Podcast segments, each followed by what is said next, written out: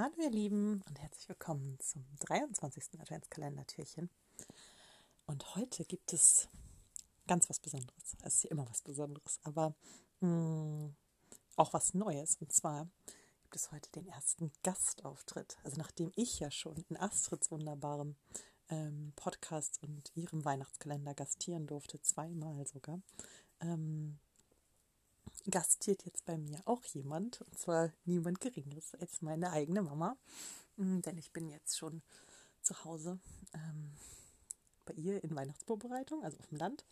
Mm, und genau, eigentlich suchten wir ein plattisches Gedicht, was meine Oma mir beigebracht hat. Das haben wir aber irgendwie nicht gefunden. Und jetzt trägt sie zwei andere Gedichte von Rudolf Kienau vor, der auch das andere geschrieben hätte, hatte. Genau, äh, dazu sagt sie jetzt auch gleich nochmal kurz was, bevor sie die vorträgt. Denn sie kann, ähm, genau, platt noch ein bisschen besser als ich. Mm, und ja, ich wünsche euch viel Freude damit. Sie sagt auch kurz ein bisschen inhaltlich was dazu, äh, für die, die platt äh, gar nicht verstehen. Viel Spaß! Den Namen Rudolf Kienau werden ganz wenige oder gar niemand kennen. Aber in Hamburg kennen ihn die Alten und die ganz Alten noch. Rudolf Kienau äh, war ein Finkenwerder Geschichten- und Riemelschreiber. Riemel ist das plattdeutsche Wort für Gedicht. Und ich bin mit den Weihnachtsgedichten vor allen Dingen von Rudolf Kienau aufgewachsen und Nora auch, weil meine Mutter kommt aus Neuenfelde, das ist also auch ein Elbort äh, am Rande von Hamburg und liegt in der Nachbarschaft von Finkenwerder. Und von daher ist das eine Familientradition, Gedichte von und Geschichten von Rudolf Kienau zu lesen und die sind natürlich auf Plattdeutsch.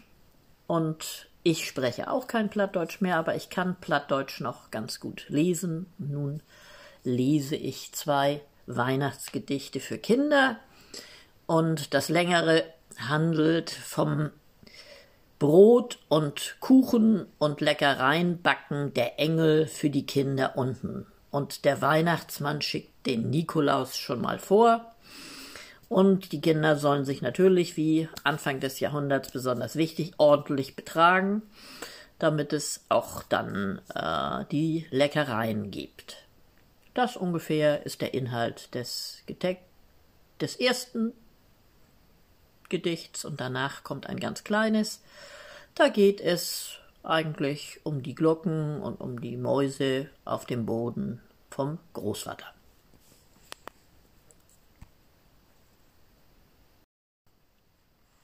Mhm. Kiek mal, wat ist der Haven so rot? Dat sind de Engeln, die backen dat Brot. De Weihnachtsmann sind Stuten für all die Lütten Leckersnuten. Nu flinkt de Töller und dat Bett und legt die hen und wees recht nett. De Niklaus steit all vor der Dör. De Weihnachtsmann, de schickt em her. Und wat de Engeln backt heb, dat schuld jüm probieren. Und smeckt jüm dat gut, so hört se dat gern. Und der Weihnachtsmann smunzelt. Nu back man mehr. Ach, wenn doch bloß erst Weihnachten wär. Weihnachten oben, dann gut wie no boben, dann pingelt de Glocken, dann danst de Poppen, dann piept de Müs in Großvater sin Hüs. Ich hoffe, es hat euch Freude gemacht, das äh, zu hören, auch selbst wenn ihr es nicht verstanden habt oder nur ein bisschen, aber es ist ja einfach auch nochmal ein ganz besonderer äh, Klang, diese wunderbare Regionalsprache, Plattdeutsch. Und für mich ist das einfach auch total Kindheit. Und ähm, ich spreche es ja leider selber auch nicht. Äh, aber ja, das ist irgendwie, dieser Klang ist mir immer sehr, sehr vertraut. Ähm, und ja, er schafft so ein ganz warmes Gefühl. Ich singe tatsächlich am liebsten auf Platt. Das werde ich bestimmt auch nochmal machen. Aber genau, heute soll das jetzt erstmal ähm, es damit gewesen sein und ich hoffe, ihr seid alle gerade ähm, entspannt zu Hause und macht es euch gemütlich und habt alles schon eingekauft, was ihr braucht. Und dann geht es morgen ans wahrscheinlich schön kochen mit weniger Leuten als sonst. Aber genau, macht es euch in welcher Konstellation auch immer gemütlich und schön und genießt es, äh, die, die ihr sehen könnt, um euch zu haben. Und ja, wir hören uns morgen noch einmal. Bis dahin wünsche ich euch einen wunderschönen 23. Äh, Dezember Abend.